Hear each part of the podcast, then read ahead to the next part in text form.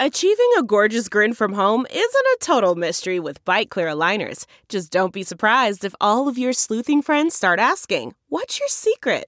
Begin by ordering your at home impression kit today for only $14.95. Byte clear aligners are doctor directed and delivered to your door. Treatment costs thousands less than braces. Plus, they offer flexible financing, accept eligible insurance, and you can pay with your HSA FSA. Get 80% off your impression kit when you use code WONDERY at Byte.com. That's B-Y-T-E dot com. Start your confidence journey today with Byte. Hey, All Seven Rounds in Heaven is back. We're brought to you by Sports Drink. Senior Bowl players are beginning to arrive in Mobile, and you know what that means. It is I, Rob Paul. Once again, shouting from the rooftops. No intro is needed for a Senior Bowl special, but I will tell you, today I'll be breaking down all the prospects on the American team. Let's hit it. Going out to Vegas, gonna set my draft, gonna set my draft on fire. Seven, seven, seven, seven, seven rounds in heaven with my lady, driving out to Vegas, baby, looking for a Stingley or Thibodeaux. Who's gonna bat it on draft day? Eh? Who's gonna wager future picks away? Eh? Who's gonna reach for a blue blood lineman? The home team. Let's go seven rounds. Let's go seven rounds together. Let's go seven rounds forever. And that's a song. Today's episode of Seven Rounds in Heaven is brought to you by Sports Drink, your digital water cooler. Sports Drink is a newly created internet community that tries to find the intersection of sports and not sports. They're here to help us grow and to ha- hate your favorite team. A rising tide lifts all boats, so go check them out online or on social. Go to sportsdrink.org or open Instagram and type in at sportsdrink spelled like sports drink without the vowels. All we ask is that you close the door behind you. We're trying to not let the funk out.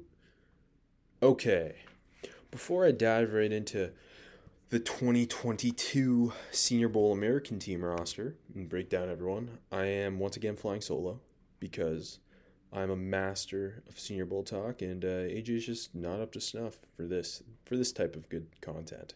Uh, but first, let's talk a little bit about the NFLPA Bowl, which is a perfect segue into talking about how, right after I finished recording the national team roster show, Jim Nagy went and announced another player to that team, and it's Ole Miss receiver Braylon Sanders, who uh, got called up from the NFLPA Bowl.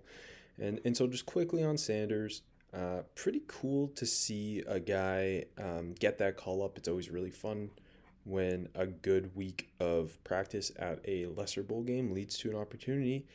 And Sanders, um, a fifth year senior, was for the last two years Lane Kiffin's big play threat uh, on the outside, opposite both Elijah Moore and Dontario Drummond. Um, two year or in 2020, uh, he averaged 25 yards per catch. Last season, 22.9.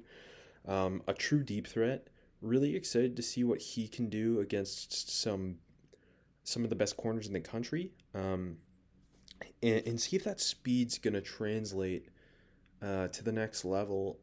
On top of, I want to see how he's developed as a route runner, and seeing him as a non one trick pony kind of nine route guy, getting to see him run the, the route tree against NFL level cornerback prospects. I think that'll be a good time. Um, and obviously the NFLPA Bowl was was uh, this past Saturday, and the NFLPA Bowl's really elevated it itself in terms of what it was three, four, five years ago.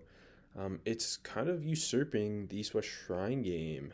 I'll say it uh, as the the number two um, All Star prospect bowl game after the Senior Bowl. And I mean, just look at the roster. It's, it's the most talented NFLPA Bowl roster I think I've ever seen. And, and just to talk a bit of the game, uh, Southeastern Louisiana quarterback Cole Kelly ended up with MVP honors, uh, threw for 150 and touchdown. 6'7, 260, former Arkansas quarterback. Now, I know some people see him as a quarterback at the next level. Uh, I have a hard time seeing him getting drafted, but a 6'7, 260 pound athletic quarterback, I smell a tight end convert in the, in, in the wings, waiting in the wings, uh, a la Logan Thomas. Not quite to that level, but interesting guy. Um, he wasn't the only quarterback who played well in the game either. Uh, both Alabama A&M's Aqeel Glass, who's a big arm, strong pocket passer, and Cal's Chase Garbers, who looked really good in the RPO game. They both p- played fairly well, and, and I suspect both will be uh, in training camps. Uh, a couple more names to watch. Toledo running back Bryant Koback, although he did have a fumble, he was just in terms of the running backs there on another level. Um, he ran for over 4,000 yards in the MAC. Uh, spent spent the last two years really developing as a pass catcher too. 54 grabs over the past two seasons. He, he ripped off a big chunk run at one point. He's got the the athleticism I think to to be kind of a change of pace runner who can also make some plays as a pass catcher and a very willing pass blocker. So it was good to see him have a, have a bit of a splash, though the fumble was tough. Um, the receivers, I think, were probably the most exciting part. Uh, with um, Dej- Dai'Jean Dixon from Nicholls State going for over 100, looking like a big, strong, natural X receiver, 6'4. Ball skills looked really impressive. Um, he's a guy who I think played well enough and will be at the combine that he, he could really get a, a sniff late on day three. And alongside him, uh, Jaquez who in the spring season of the FCS was kind of the hottest name in the country. Sam Houston State won it all. And though he wasn't necessarily as productive this past year, uh, he's a guy who's got scary open field athleticism to go with uh, big time return ability and they used him on reverses in this game. He looked awesome in the return game. That's a guy who I think if he tests really well, could very much go higher than than expected. I really wish he was actually at the Senior Bowl. It's too bad he's not, but a very fun player. He looked quite good, and of course, I gotta I gotta pound the table for um, a MACtion player. Khalil Pimpleton uh, also played in this game. The Central Michigan receiver, another great return man, and his his athleticism stood out. His, his straight line speed stood out.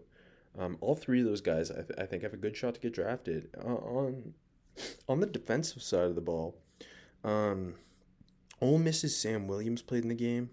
He he's a potential uh, fourth round type of guy, early day three type of guy. He had the forced fumble on Koback. Um, Olakunle Fatukasi, whose brother's the nose tackle for the Jets. Uh, he apparently had a really great week of practice. Plays with big time intensity. They blitz the hell out of him at Rutgers, and of course his his uh, his coach this week was uh, Vontaze Burfict, kind of the perfect person to coach up a player like Fatukasi. So that's good to hear. And um, Markquese Bell, the uh, Florida A and M safety. It sounded like he was kind of the dude all week, beyond just on the field, but off the field too and he'll be at the combine. Good, strong practice week is good to hear. Wish he was at the Senior Bowl too, because it's not the greatest safety group on the American team. I'll get to that in a bit. Um, but 6'3", 200 pounds, very physical player. Uh, hope to see him test well and, and, and kind of be maybe that that day three sleeper at safety in a weaker safety class. Um, finally, it's worth mentioning that uh, Marvin Lewis was the coach uh, of the winning team, defeating Jeff Fisher. The game came down to a game winning field goal from Illinois kicker James McCourt. Marvin Lewis iced him. McCourt missed. Marvin Lewis won. And he did it the day before the Bengals play in the AFC Championship game. Tell me, tell me that's not just poetic justice. Bring back Marvin Lewis. Bring back Marvin Lewis. Okay, getting into the 2022 uh, American team at the Senior Bowl. Um, we'll start with a couple quick superlatives, talking about who I'm most excited to see, what F- non FBS guy to watch, you know, the, the regular stuff if you listen to the national team episode. It's a lot of me rambling about nonsense, so feel free to opt out of this. Uh, I cannot wait till AJ comes back because I have a newfound appreciation for people like Colin Cowherd. Talking for this long on your own really is not fun, especially when there's probably no one listening. Uh, okay, talking about who I'm most excited to see this week. Offensively, uh, for the American team, coached by the Lions, by the way, shout out Dan Campbell. Apparently, Deuce Staley will take on head coaching role, which is really fun. Um, but the offensive player I'm most excited to see is a guy who I loved over the summer, and I don't think he had quite the buzz he deserved entering uh, kind of the draft process here but it should come this week, and that's Lecitus Smith from Virginia Tech. 6'3", 320. He played next to Christian Darrisaw, the Vikings' first round pick last year. And he is one of the best run blockers in the entire class. Um, plays with terrific leverage, impressive pop in his hands, big time leg drive. You do not want to see this man in the hole when he's he's ripping around the corner on a pole. Um, he's not the best athlete in the world, and I think that shows up at times in pass protection. His feet are a little inconsistent, uh, and he needs to get uh, stronger with his anchor, um, which he has the power to do so. He just needs to do a better job of kind of sitting down.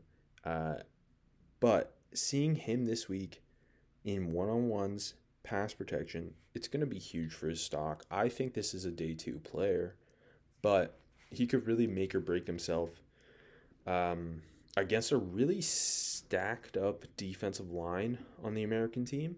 Uh, particularly if he sees some of the edge guys, that's going to be really interesting because this edge group on, on the American team is uh, got multiple day or top 100 guys at, at the very minimum. Um, defensively, speaking of those edge guys. The two defensive players, I, I cheated and I put two. Uh, the two defensive players I'm most excited to see are San Diego State's Cameron Thomas and Florida State's Jermaine Johnson, because these are two guys who you're you've seen over the last couple weeks probably kind of creeping either into the back end of the first round of mock drafts or early second round the edge class is kind of the best part of this this draft in general. And these are two really well built, strong pass rushers who have phenomenal seasons, both All American type seasons.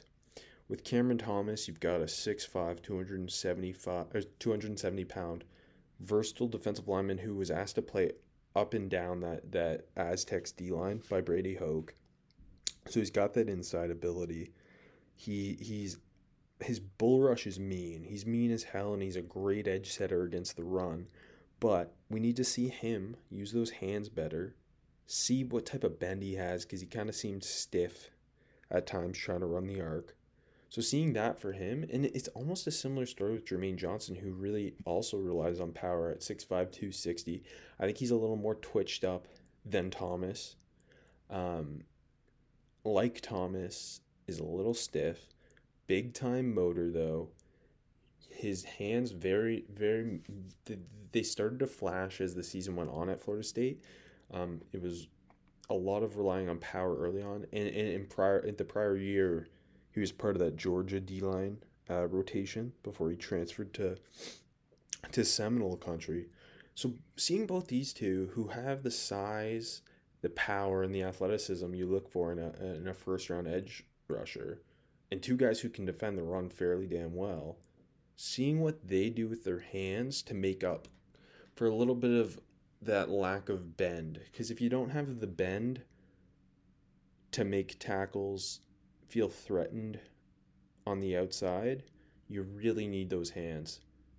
And this is a pretty solid tackle group. It's not quite as impressive as the national team, but there's a couple top 100 type dudes in here, and seeing them work against those guys could really shift them into being first round locks by the end of the week. Moving to the non FBS guys, where with the national team, we had a clear cut best non FBS guy in in um, in Penning, Trevor Penning. I'll stick at tackle here, but it's not to this nearly the same extent. And it's Southern Utah's Braxton Jones, who is 6'7, 310, and has shockingly clean feet and a really impressive lateral agility, which makes him just at that level unstoppable in pass protection, mirroring defenders. Uh, even you throw in the San, San Jose State game from 2020, and San Jose State's got got some legit pass rush. Uh, he he held up just fine. He look he looks like a Sunday player. He's a day three sleeper, and if he looks good uh, against some of the more powerful guys, against a Jermaine Johnson, against a Cam Thomas, who both have the ability to probably knock him off his block because he he gets too high and he struggles to anchor down, and, and too often he doesn't use his hands and he, he more relies on his body. This it, it, this could make or break him being like a high end day three pick who teams see as a developmental starter versus being potentially a, a late day three and even undrafted if it's a bad enough week maybe. Um, so I'm pretty excited to see him. The only other non FBS guy on this team is Zyon McCollum, who's a six four corner from Sam Houston State, uh, who who plays like exclusively press man, and he'll he'll be a fun one to watch against uh, a smaller, faster wide receiver group than the national team. Look at who is the most approved both on on offense and on defense.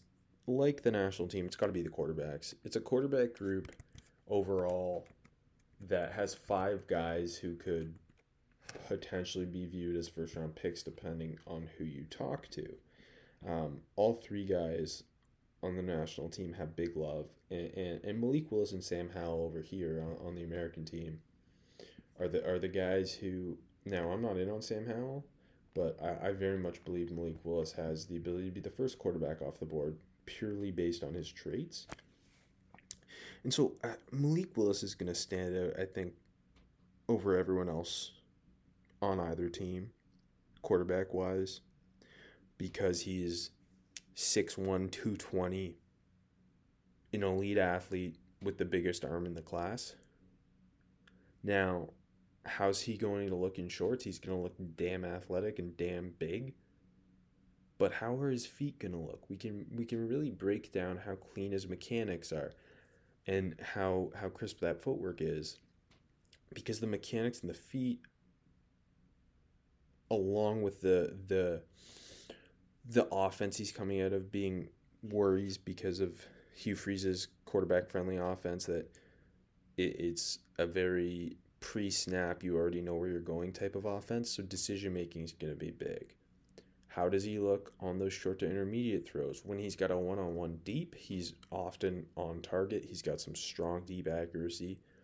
Um, but this is a big big big week for willis. Uh, especially, I mean, not that the Lions are going to take him in the first round, but in front of that Lions staff, maybe Dan Campbell falls in love with him and wants him on day two. Uh, because again, this quarterback class is so unclear.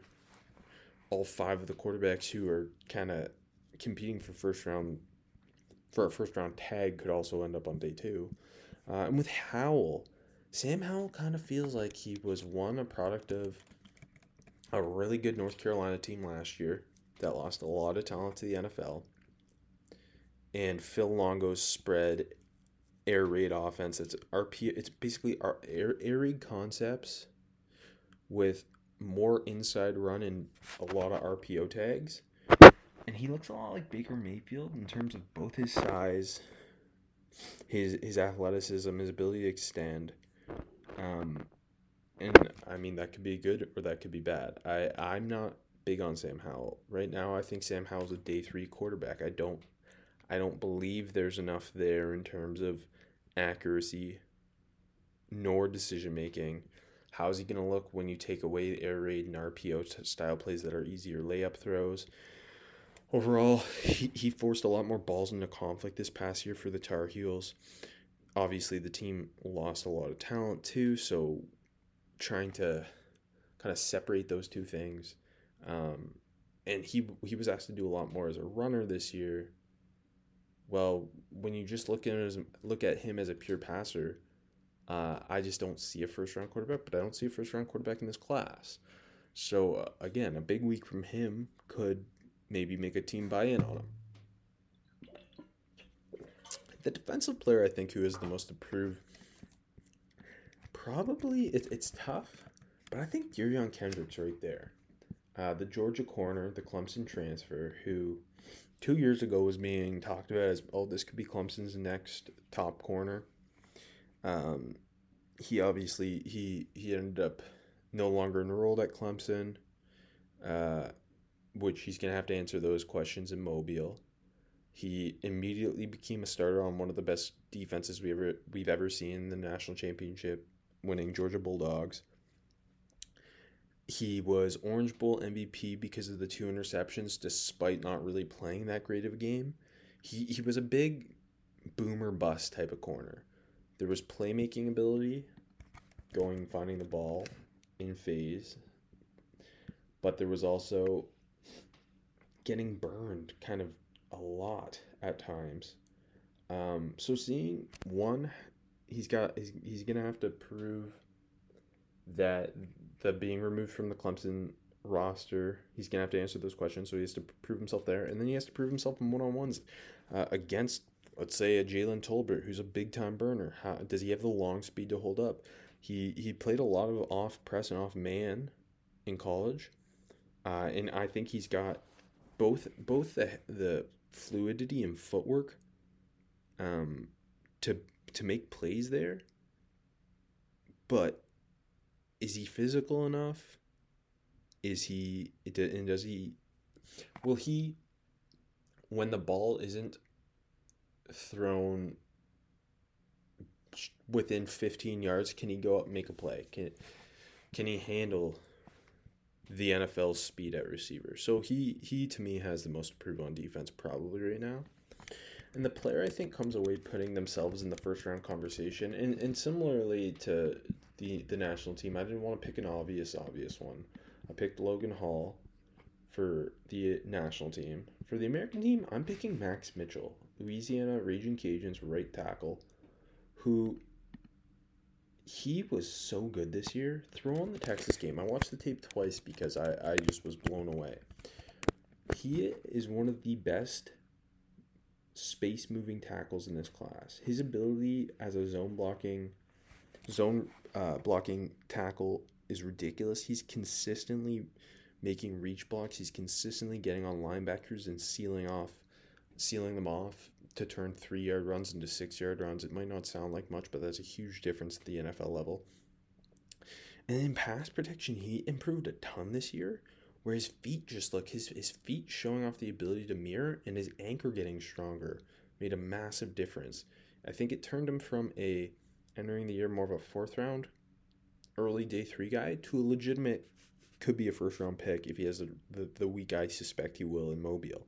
Um, what I do need to see is, despite the improved anchor, the NFL, at the NFL level, you have to play with better bend than he plays with at times in pass protection.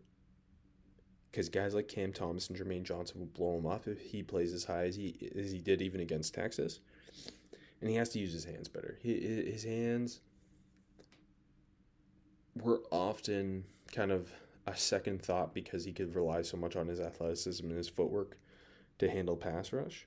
Um, and we're going to get a million opportunities to see him go one on one and use those hands. So, the right type of week, you know, it, it the, this this could be the dude who, because Trevor Penning's really already there. Max Mitchell could be the the the tackle kind of comes out of nowhere. Him and Bernhard Raimann from Central Michigan, I think are the two guys I'm most excited to see where we end up with them after this week. Jumping to one on ones, the one on ones I'm most excited for uh, with the American team, a lot of them are pretty obvious, uh, and I've talked about some of these guys already. But starting with the interior O line versus D line, Lecitus Smith, who, as I said, is a master run blocker, seeing him in those pass pro drills against Devonte Wyatt, who is another guy who could really put himself into the first round by the end of this week, seeing those two go head to head it's gonna be it's gonna be nasty. Wyatt was often overshadowed by his teammates at Georgia. Obviously, Jordan Davis kind of got the the bulk of the attention. Jalen Carter was the future, and um, Travon Walker is kind of the NFL draftnik crush of most. So Wyatt getting to showcase his ability specifically as a pass rusher where he's better he's a better pass rusher and a more versatile pass rusher than Jordan Davis who's kind of gonna specifically be a run monster in the NFL Wyatt being able to get up and under um, guards centers with his power his leverage and his sneaky strong hands. So seeing him and Smith do battle I think that's going to be a lot of scouts are gonna are gonna take note of who, who's winning when those two go head to head, because it's two guys who, I think, some people will have as top fifty guys, and other people might see as more more near the the hundred mark. So those two obvious, offensive tackle versus edge. I already talked about all these guys. Max Mitchell against the combination of Cam Thomas and Jermaine Johnson. I think that's the best the best overall one on one you're getting with the American team. Max Mitchell, ridiculous athlete. Lacks strength. Cam Thomas, Jermaine Johnson, both extremely powerful guys. But if the, if Mitchell's able to handle their power, what can they do with their hands? Seeing them against a longer dude like Mitchell too, who if he's improved, it's like a hand. Everyone here needs to work on their hands, and and getting to see that's gonna be tons of fun. Um, I I have a feeling that Thomas and Johnson are to make some tackles look pretty pretty funny this week when they put them on skates. And I, I, I don't see Max Mitchell being one of them. I see Max Mitchell coming out and like I said, maybe coming away as a first round combo guy. Now I could look like an idiot in seven days, but we'll see. Running back versus linebacker. There's a pretty obvious running back to go with here. Georgia's James Cook, I think, is far and away the best, uh, the best of the bunch on this squad. Um, a, a guy who was never a, the the number one back at Georgia, but has spent the last three years as being kind of this move player, this satellite back, a, a, a really great pass catcher, natural playmaker in space. Was never overutilized though. Todd Monken did a great job kind of keeping him fresh and using him where he needed to use him. So James Cook's value really comes on passing downs as well as his, his ability to be an electric space playmaker can be used on jet sweeps. So he can make a lot of these linebackers look look silly in space. And I want to see what he does against his two teammates, Quay Walker and Channing Tindall, the Georgia linebackers who were at times overshadowed by Nakobe Dean, but are both guys who were former big recruits. Walker is, I think, maybe one of the most underrated players in the entire class. 6'4, 240 pound thumper who rarely misses a tackle, plays his ass off, but wasn't asked to do that much in coverage. What are we going to see when he has to cover a James Cook one on one? And Channing Tindall, who is even more underrated, looks like a throwback Mike linebacker with his instincts and his aggressiveness. He, he plays this no nonsense, bat out of hell energy. He's got the traits to be a starting linebacker in the NFL, but again, can we see what he does in coverage? Georgia didn't need these guys to cover too too frequently one on one. And James Cook's the type of back who could make them both look bad enough in space that it makes you have second thoughts about taking either of them too early. Alternatively, if they can hold up, Quay Walker, I'm pretty sure Daniel Jeremiah had him in the first round of his most recent mock draft, which is insane to think. But uh, I mean, the the traits and the size are all there. And Tyndall, Tindall just screams future Patriots linebacker with his his toughness, his physicality. Um, moving to wide receiver corner. The corner is obvious. It's Roger McCreary. He is the first round kind of probable lock on this team. Um, one of the best corners in college football this past year at Auburn. A natural press man corner who isn't massive, but he's got the length you want, six feet. He has some a, a crisp pedal. There's rarely a false step. Watch him click and close. He's usually all over a receiver, especially within 15, 12 yards. He can get a little handsy at times, but you love to see that type of physicality. But alternatively, sometimes he focuses too much on the when the ball's in the air on the receiver, them finding ball in phase. So seeing him locate and attack the ball rather than the man will be be big for him kind of locking himself into being a top 20 pick. And can he hang with a dude like Jalen Tolbert, who I want to see these two go all day?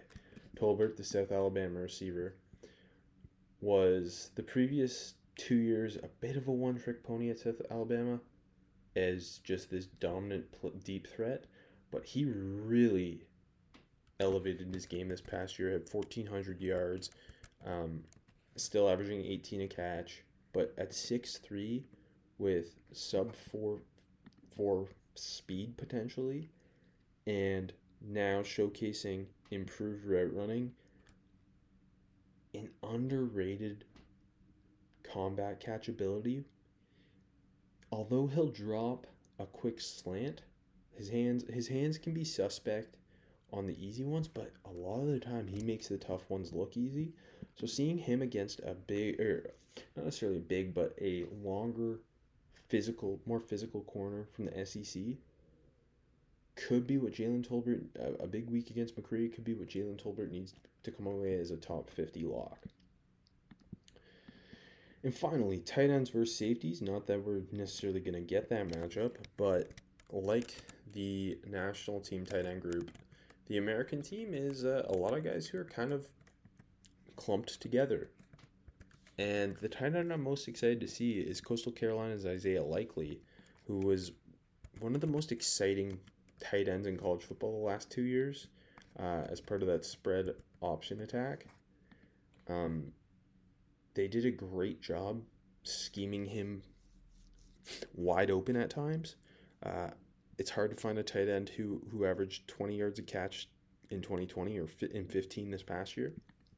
Seeing his athleticism against it's again not a great safety group, but Tycen Anderson from Toledo is the one I think you got to get excited about. And, and beyond me being a MACtion homer, because of what Tycen Anderson's been asked to do at Toledo and what he's shown the ability to do at Toledo, which is play single high, have the range he has at 6'2. You love to see that type of size in a single high type safety. And a guy who isn't the most physical, but he's a willing tackler. I want to see him man up on an athletic tight end who isn't that much taller than him, in likely about 6'4, Tycen Anderson, 6'2. Seeing those guys go head to head, I think the winner there could really push themselves quietly up the board. And uh, I personally cannot wait. You know what else I can't wait for? Is to tell you about Sports Drink. And that's because today's episode is brought to you by Sports Drink, your digital water cooler. Sports Drink is a newly created internet community that tries to find the intersection of sports and not sports. They're here to help us grow and to hate your favorite team. A rising tide lifts all boats. So go check them out online or on social. Go to sportsdrink.org or open Instagram and type in at sportsdrink, spelled like sports drink without the vowels. All we ask is that you close the door behind you because we're trying not to let the funk out. All right, finally, it's time to go position by position. Kind of looking at different categories and who fits into the said categories. So, starting with the quarterback position, like I said, we've got Liberty's Malik Willis, North Carolina's Sam Howell, and Western Kentucky's Bailey Zappe. Now, I have Malik Willis as the top rated quarterback here, mainly because he's got traits that the other guys just don't have even factoring in Desmond Ridder, who I, I, I believe would be right right behind him. But Willis has a dom- dominant running ability that early on in his NFL career you'll be able to lean on uh, as as he develops like uh, into a, a more consistent passer. And just seeing how his touch and how his timing improved has improved um, since the end of the season to Senior Bowl week. That that could be the difference between him being a first round pick or being a day two guy. And I, I do think he'll come away as the biggest riser of the week. And I think after seeing all six of these quarterbacks, a lot of people will view Malik Willis as, well, if I'm going to bet on one, I'm going to bet on him. And, and that's where I am right now. And I, I believe more people will be that way. My personal favorite, and I think this clear sleeper here, just strictly based on he's the only one who isn't being talked about as a day one or even day two pick, is uh, Western Kentucky's Bailey Zappe, who obviously transferred to, from Houston Baptist to Western Kentucky following offensive coordinator Zach Kittley and had one of the greatest years in college football history, regardless of position. The most passing yards and most passing touchdowns in college football history 62 touchdowns, 5,967 yards. Zappe is more than a system quarterback. He's not just a sit back hit hit the hit the open guy because it's been schemed that way. But Zappe has, I think, maybe the best decision making ability in this class, which makes up for a not so sexy arm. Not to, I think there's enough arm there, but just the ball being on time makes up for him not necessarily having that rocket arm other guys here do. He's also got a very clean throwing motion, but we need to see those feet improve. He, he wasn't asked to drop back very much uh, in his college career. So seeing that things can stay on time, his feet can stay connected to his eyes, that'll be key. But he also has this ability to kind of scramble and make things happen, uh, a la Gardner, Gardner Minshew. And I, I think we really do come away seeing him as a as a probable fourth round lock. Uh, ultimately, I think Sam Howell is the most most approve, uh, because again, coming from all three of these guys are coming from schemes that are going to draw questions from NFL teams. Um, Howell has been propped up at times as a potential first overall pick. I just think he's so, far from that, mainly because I just don't see him as a great decision maker. I don't see him having this any one trait to to, to truly lean on. He can rip it pretty well, uh, velocity wise, um, in the short to intermediate. But outside of that, I, I don't know. I see a, a Baker Mayfield type, a guy who's thinks he's got more arm than he has, and thinks he's more accurate than he is.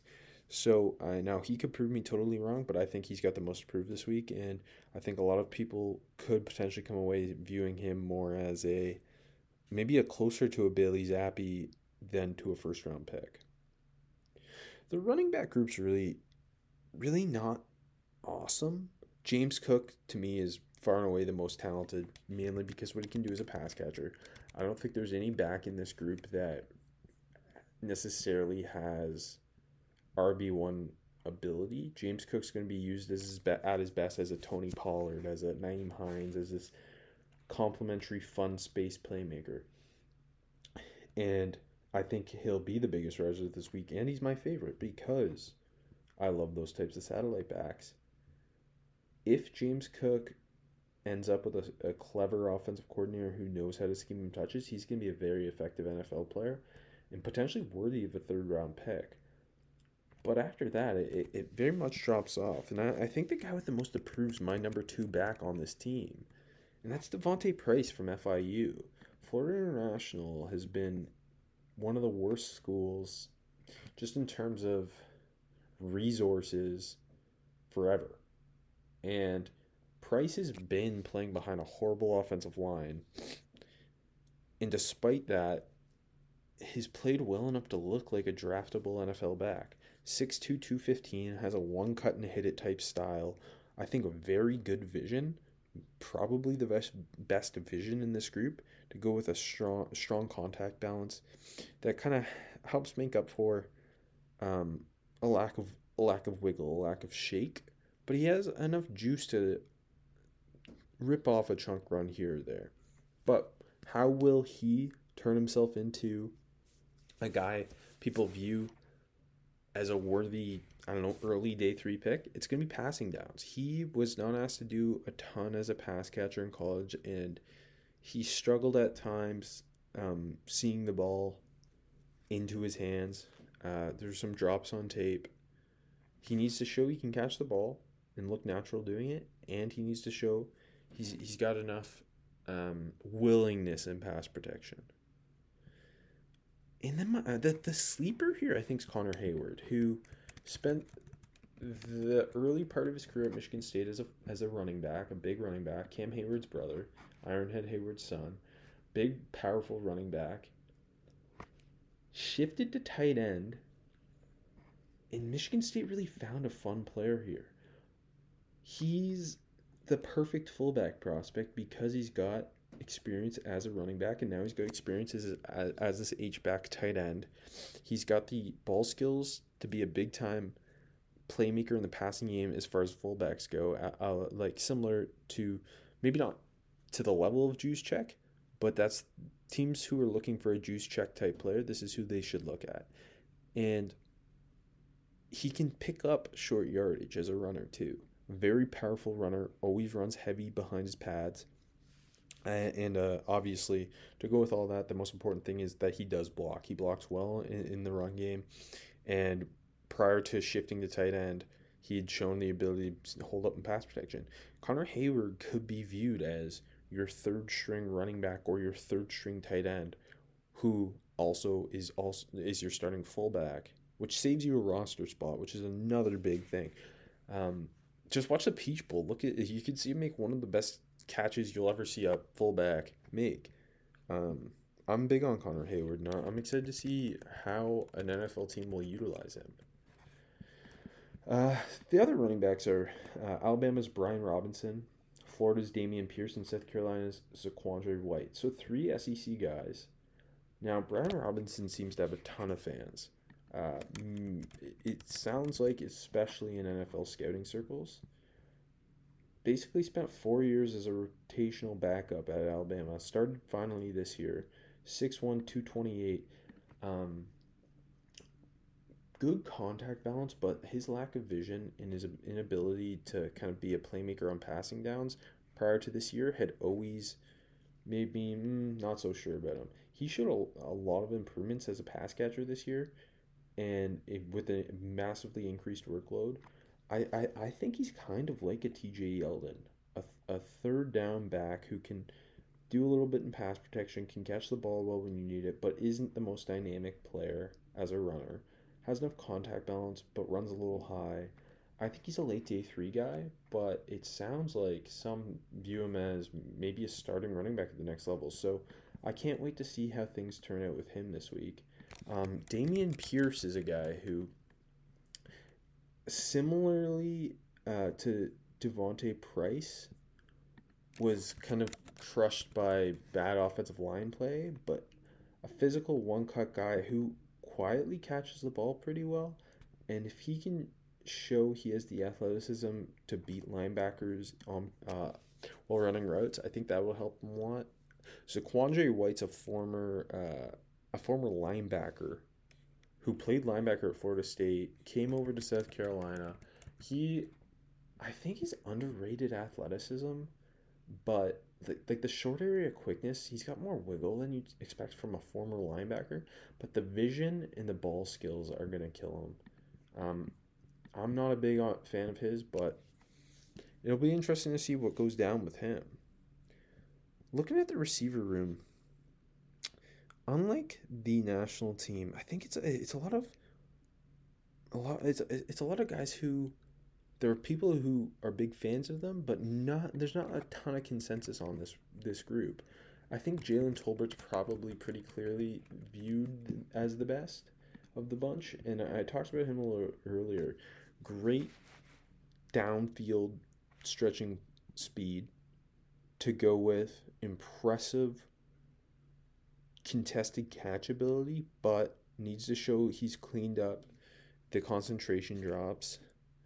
Needs to also show, I think, a deeper release repertoire. He's got the athleticism to be a clean route runner. You see that he gets in and out of his breaks quickly, but how strong is he going to be in when facing NFL corners who are patient, who are physical and press?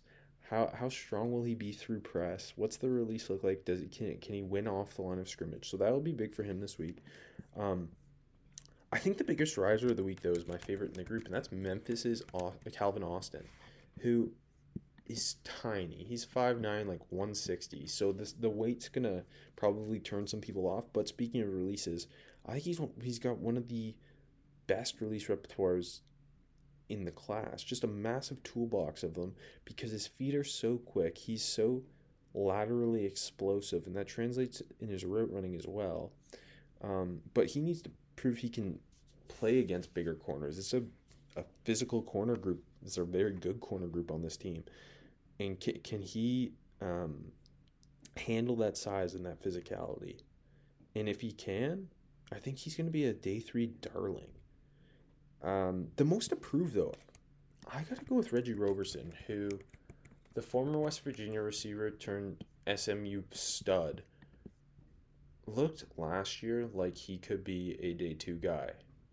Hurt his knee, missed the rest of the season, and didn't look quite the same this year. Danny Gray, who's his teammate at SMU and also on this uh, American roster, became kind of the go to guy.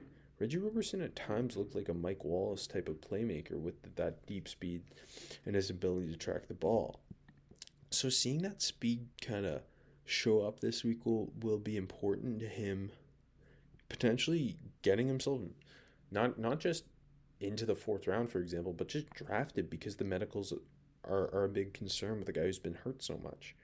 Um, we also need to see him catch the ball better. There's a lot of drops on tape there. Uh, the sleeper of this group, I think, is Velus Jones, um, the Tennessee receiver, who's another transfer. He was originally at USC, one of the best return men in the country was a, a dynamo of the slot for them this year.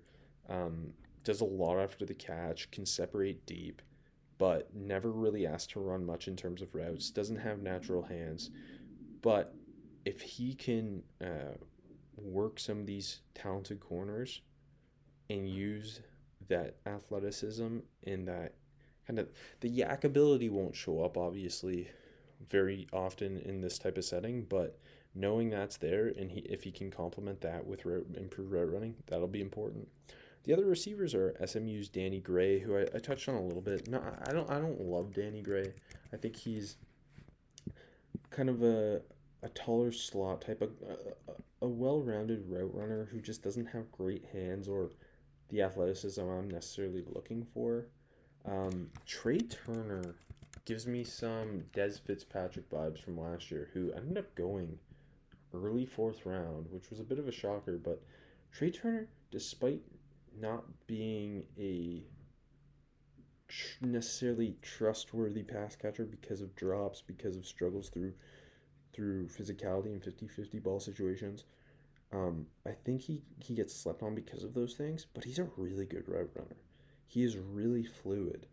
And at six two, seeing a six two kind of fluid mover like him gets me excited. And he he's a, a guy I have as undrafted right now, but I could seriously see him shooting up uh, if he can show he's got the hands to hold up. And then Dontario Drummond, who's like a power forward who lived off screens, who lived off um, just bullying guys at Ole Miss. He is an older guy who I think makes an NFL roster no matter what because his size and physicality are going to translate to special teams, and he does a ton after the catch. But can he run routes? He was rarely asked to do so at Ole Miss. Um, if he can't, I don't know how high or if you can even get drafted when you're that old. At twenty at twenty five, are you really gonna pound the table for a twenty five year old who's kind of a one trick YAC pony to be your wide receiver six, wide receiver five? Probably not. But if he can show a little bit more this week, that could be the difference. Look at the tight ends, like the national team, the American team, it's it's a lot of guys who are kind of viewed similarly in my eyes. A lot of potential early day three guys in a not great tight end group that's deep, who with the right kind of week, maybe they end up in the third round. I think the most talented is Greg Dulcich from UCLA. And Dulcich is a guy that played as a jumbo slot a lot for Chip Kelly, played a lot of H back, showed he has the speed to separate from linebackers and the size to bully safeties, was rarely asked to block though. Uh, I wonder how he'll look trying to block some of the most physical linebackers and edges in the country. Um, and if he looks good, that I mean, maybe someone falls for him. Um, he, he's a pretty smooth route runner too for a 6'4", 240 pound tight end. But so is Isaiah Likely, who I think ends up the biggest riser and is my favorite, uh, just because of what he can do um, in space. He, he reminds me a lot of Jonnu Smith, who I know he didn't have a great year in New England, but when you have speed like that and you're used all over the formations at Coastal, I think that provides a really interesting um, move piece in the NFL. And I think really for those two, who I, to me are the are the two, the, they're a little above San Diego State's Daniel Bellinger and SMU's Grant Calcaterra.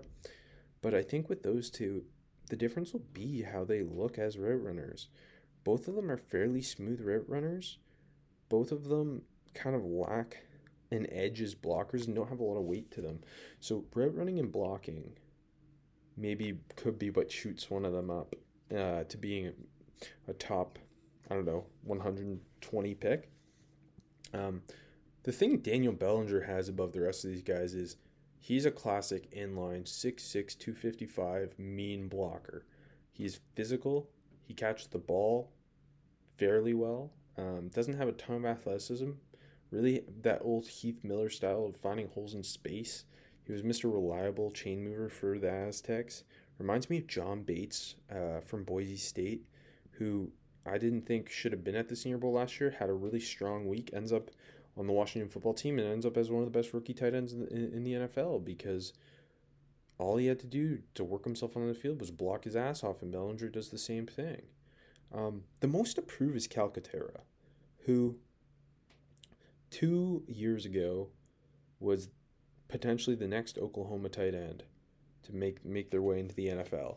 Had to retire uh, temporarily due to concussions, came back, came to SMU, and didn't have an amazing year, but showed he's still an NFL prospect who played a lot of slot for them and showed really, I think he's the best route runner of the four of them, and just showed a, really natural ability to, to, to, and smooth ability to run routes. Um, wasn't asked to run a ton of routes, but just he he he does it in a way that it's not clunky. His size doesn't kind of stop him from sinking his hips, from exploding out of breaks. Um, so if he he is a potential fourth rated tight end, it feels like I say that about them all, but truly, this this group is all over the place. Uh, looking at the tackles, the most the the guy with the biggest clout is Darian Kinnard, who if if uh, if he's playing tackle there or if he's playing guard is still kind of up in the air. Um, I think most people are viewing him as a guard. He played right tackle for his career at Kentucky. So will he spend all week at guard? Will he spend all week at tackle? Will be a bit of both either way, I think he's one of the cleanest in the group. If you're viewing him as a guard, extremely physical, so much power behind his hands, um, and just nasty all over him. Will he look good in pass protection against some of these powerful guys? I think so. He's got the anchor and the physicality to, to lock him down. But maybe the the more speed rusher types will give him trouble, especially if he's working at tackle. Either way, I think you, I don't think a lot's going to change about the opinion of Darian Kinnard coming out of this week. Whereas with Max Mitchell, I think a lot more people end up on uh, believing in him as a as a plug and play right tackle, and I think he's the biggest rise of the week. I talked all about him. Spencer Burford from UTSA is kind of the wild card. Really athletic, the biggest recruit in UTSA history. Was um, a nasty run blocker for UTSA this past year. He has, I think, the type of athleticism you look for in a franchise tackle. He was all over linebackers anytime um, he climbed. And, and the ability to move in space kind of made up for lack of technique, especially in pass protection, where his feet could get kind of sloppy. His base wasn't necessarily consistent despite having the athleticism mere guys, he didn't use his hands overly well. Um, could Spencer Burford have the right week that gets him into the third round? I, I, I think it's definitely there. The guy with the most proof might be Jamaree Salyer, who could be viewed like Kinnard as a tackle or a guard. He played left tackle at Georgia, but I think he's a guard in the NFL. 6'4, 325, just a powerful um, run blocker who I I don't think he was the best offensive lineman on that team. More on his teammate in a second. Uh, I just don't see it in terms of having the footwork to fit at, at tackle, and I, I think most people see him as a guard. Um, how will his flaws in terms of athleticism hold up at guard? Can he play outside of a power scheme? I don't think so. We'll find out this week. Uh, I could kind of see him being a guy who gets overdrafted, uh, at least for my taste. Um, but ultimately, if he if he's playing guard, he could have a really strong week. Sleepers Braxton Jones, who I talked about from Southern Utah, and then Cade Mays was a late ad, the Tennessee former Georgia Bulldog turned Tennessee Vol right tackle, who I think is a guard in the NFL as well. A lot of these guys are guards to me. Um, who's he's a good run blocker, but I just don't think he has the athleticism nor the footwork to be a tackle. If he is gonna get drafted, it's gonna be due to having a strong week. Uh, I I just don't think he he has the NFL tools you look for. Uh, especially at day three, I'd rather bet on an athlete like a Braxton Jones than a than a Cade Mays.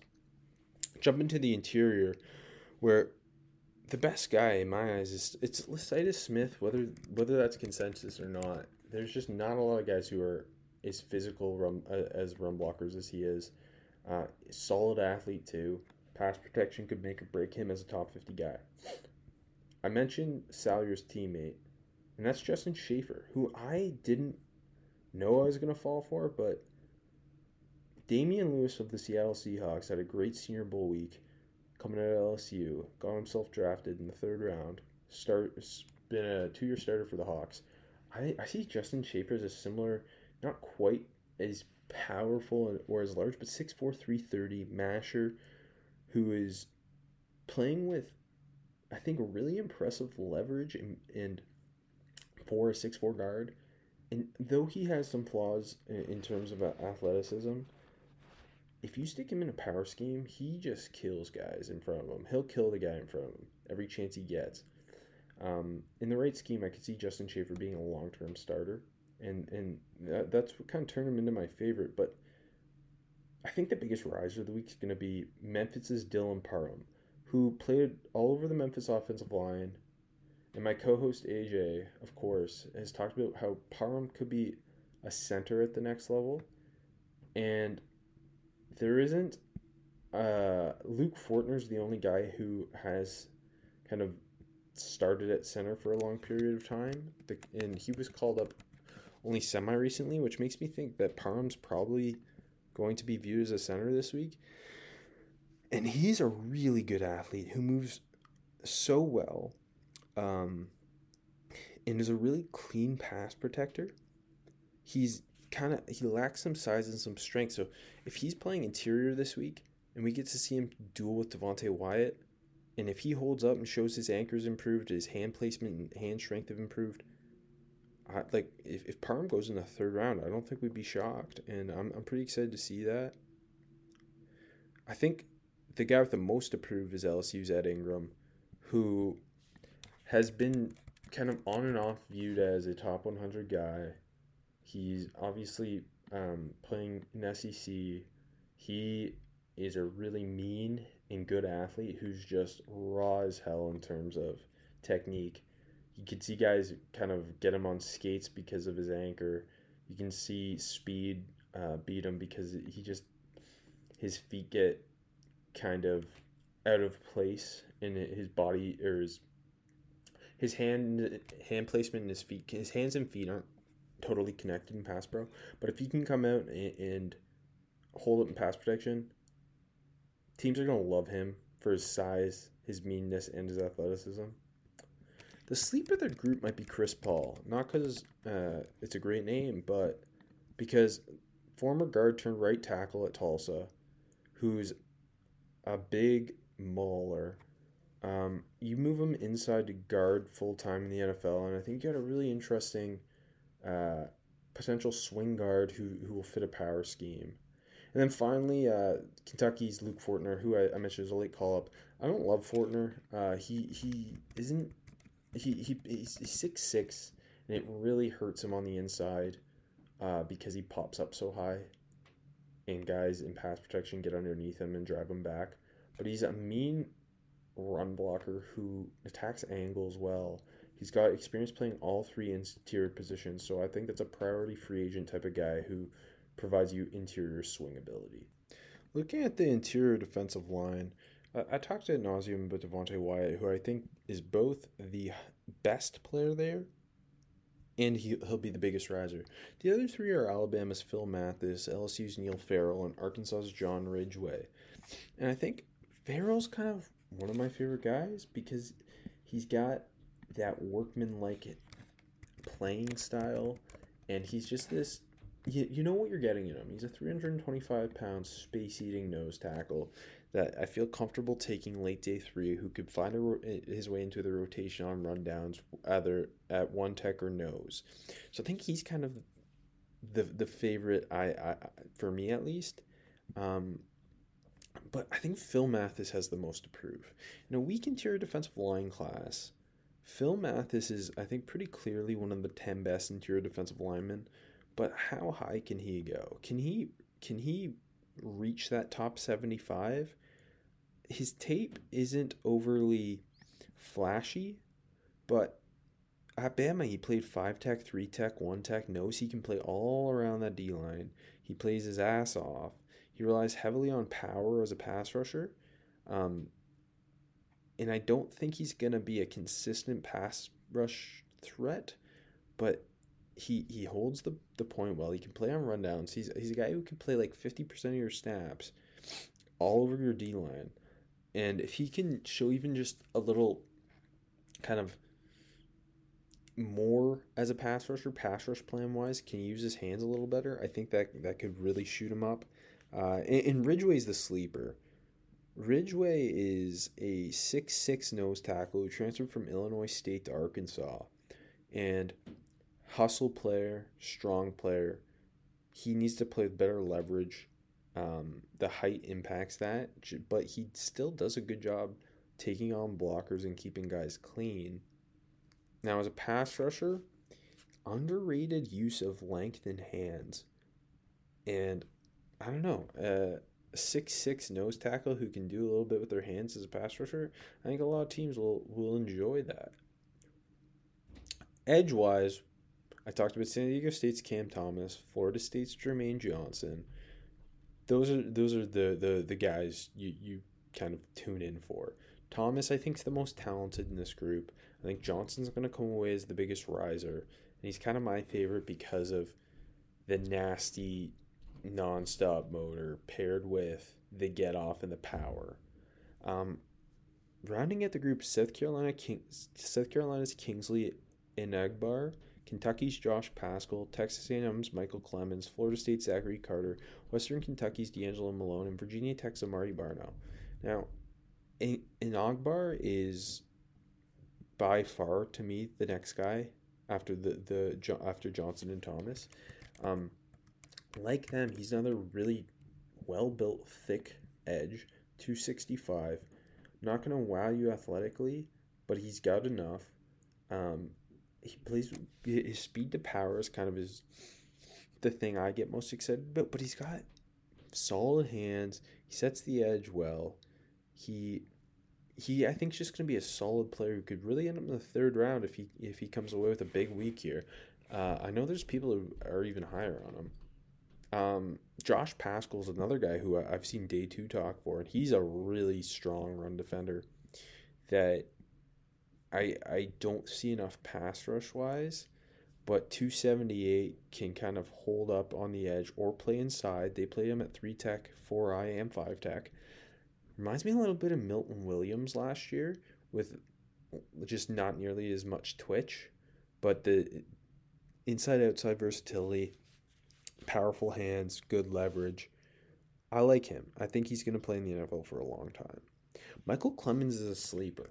Clemons was overshadowed for the last couple years at Texas A&M, but 6'5", 270, good athlete, big time motor, strong at the point of attack as an edge rusher, I have an under high priority free agent grade on him, but another guy who a big week gets him drafted.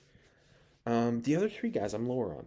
I don't love Zachary Carter. I know he had a great year uh, after kind of dropping weight, moving from more of an interior role to an edge role.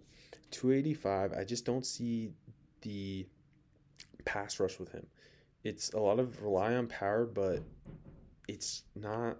He doesn't have enough kind of juice to generate a ton of power as a speed to power type guy. Solid edge rusher, but or so, sorry, solid edge defender, but I don't know. I, I thought he was more interesting as an interior guy. Malone and Barno are similar in that Malone's a undersized edge who kind of played a ton of different roles for Western Kentucky, but I didn't think he did any of them well enough. Like he will test well. He's got some good speed rush ability. Can get on the outside and bend a bit but I just see him getting bullied this week. I just I just don't see it there. And Barno is a longer 6'6", 245, really twitchy. Good good bend for a six six guy. Um, but he's kind of a one trick pony with his speed bend. Uh, and just another guy who I think is going to get moved around by a really physical offensive lineman. Linebackers this this group's really fun. I mean, I talked about Quay Walker, who I think's the most talented. I talked about Channing Tindall, who's probably my favorite to watch because of his his nasty see it hit it mentality.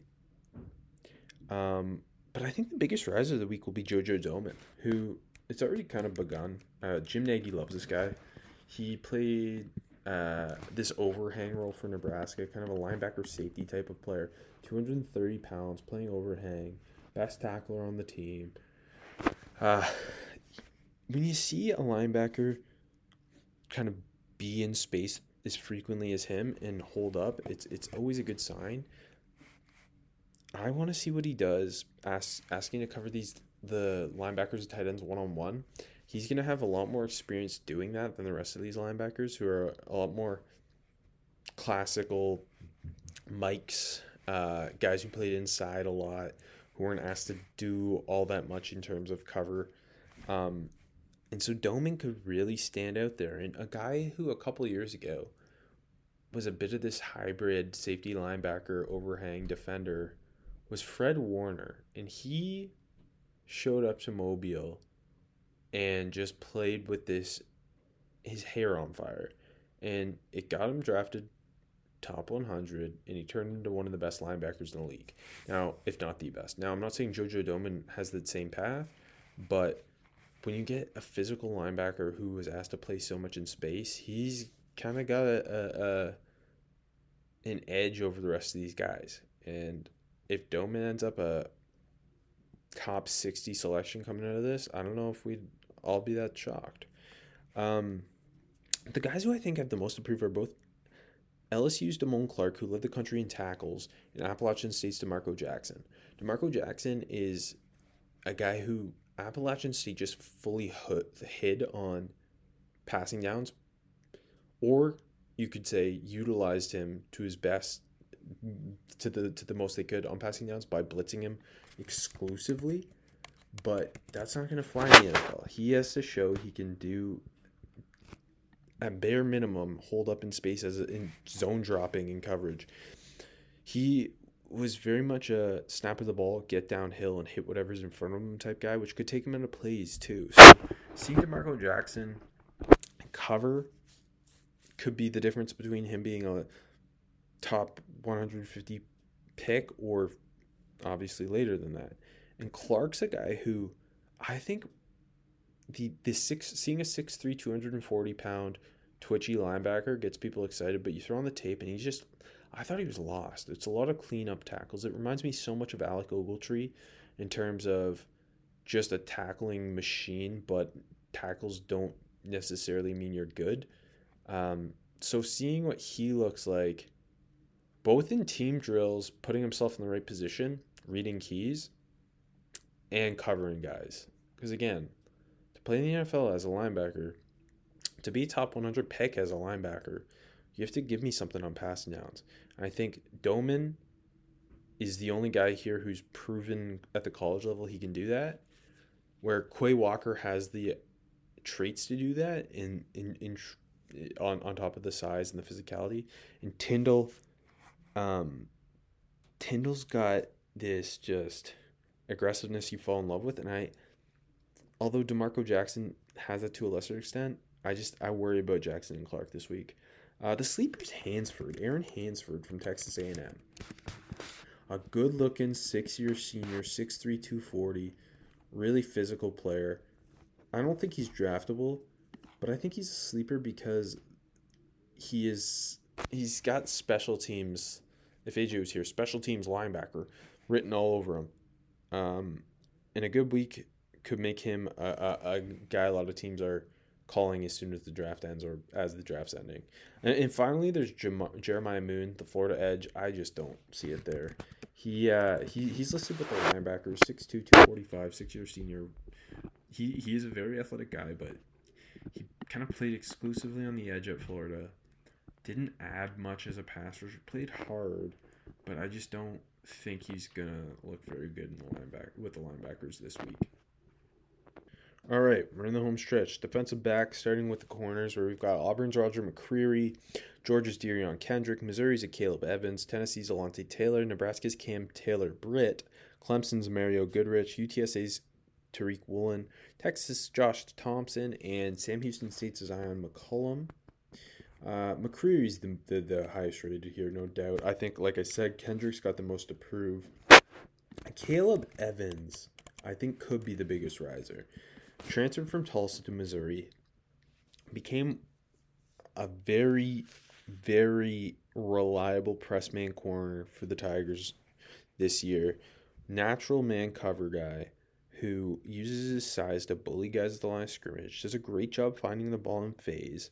Um, but seeing him against smaller guys like Calvin Austin, who could put him in the spin cycle, that that's going to be interesting to see what he looks like um, kind of dealing with those route runner types because he's a little stiff, his feet are a little slow, but I think ultimately he he come away just bullying guys. Um, similarly, Cam Taylor Britt is a guy I've really started to fall in love with. He played a lot of off man and off zone at Nebraska and looked really natural doing it. He is a juice juiced up guy. He is twitchy as hell. He gets downhill and knocks heads as a run defender. Um, just a very all round impressive corner. Uh, feet need some work, needs better eyes in zone, but generally putting himself in the right position. Just has to find the ball f- more frequently. Uh, a guy who, again, I think he could uh, maybe sneak himself in that fourth round conversation. Um, I think Josh Thompson's the sleeper. at at, uh, at Texas played a lot of off zone and has phenomenal eyes. He ate people alive in the flats. He is one of the best tackling defensive backs in the whole class, and I think he should get a look at safety this week. Similar to Jaylen Watson on the national team, who is a kind of the safety corner hybrid. I see Josh Thompson the same way. Uh, I'd like to see him there, and I I think he could be in a weak safety class one of the more intriguing guys. Uh, along with this group, in this group, Alontae Taylor is been his stocks fluctuated a bit. I think he's going to be one of the better nickels in this class overall. Super feisty, super aggressive, um, physical tackler. Struggles in man coverage because I just don't think he has the athleticism uh, to to handle some of the the speed that'll be thrown his way in the NFL. Jalen Tolbert will be a good test for him. I think he's just a lot more comfortable in zone, especially because it, the instincts kind of show out for him there. Um, Mario Goodrich kind of similar to Thompson, really good tackler, very solid in zone coverage, smart football player. Just I don't think he has the chops to to kind of hold up against some of the more athletic guys uh, in man in the NFL. I think he's a pure zone corner in the NFL. Um, he he he just he doesn't find the ball that well in man either. He just seems again a lot more comfortable with his eyes on the quarterback rather than back turned to them. Uh, Woolen is I think Woolen's going to be a bit polarizing. Six four corner. You're already a lot of people are going to be licking their lips at that. Really solid press, fluid hips for a six four corner, which gets you excited. Uh, I think struggles in man because just doesn't have the long speed, uh, but has the ball skills to find ball, uses his length well. Um, seeing him against a guy like Calvin Austin will be really interesting because there's such different types of players. Or even against Jalen Tolbert, who again Tolbert's going to be stretching defenses. Tol- Tolbert is the guy every one of these corners needs to want to go up against. Uh, and, and Zyon McCollum finally, um, he obviously another six four corner. It's crazy. We've got two six four corners here, and uh, a guy who I just don't think has the NFL uh, the uh, athleticism to be corner in the NFL. I think he, he he would be better suited as like almost a box safety, a tight end, a guy who exclusively covers tight ends because he's he's comfortable in man coverage, and he's he's got some fluidity to his hips and he's physical, and uses that length, but the the speed just not there to hang with NFL uh, receivers. Uh, going to the safeties, I don't love the safety group. I loved all three safeties on the American team. Uh, th- this group I think there there's interesting bits to it. Like I think by far Tycen Anderson is both he's he's the my highest rated. I think he's the most talented. I think he's going to be the biggest riser of the week. He's also my favorite, and he's a sleeper because he's coming from the MAC. But Tycen Anderson just offers something that a lot of these other safeties in this class don't, and and that's the ability to play single high. Um, and on top of that, uh, he's got the ability to kind of match up with tight ends. He he, he did both at Toledo. Um, He's got the size you want. He's got the feet you get excited about. He, he's a solid tackler. So I think Tycen Anderson comes away as, as the clear best safety on this group. Uh, after that, I've got Leon O'Neal from Texas A&M, who I, I, like his versatility. They play him too deep. They play him at line, uh, dime uh, linebacker. They play him a little bit as like an overhang guy. He's a, a physical player, not afraid to stick his nose in, not afraid to attack the flats, make tackles in open space. But I just don't think he can cover uh, well enough to be anything more than a midday three guy. Now he's got a great chance to prove me wrong on that. Um, Georgia Tech's Tariq Carpenter, who's a late ad, just added a couple days ago.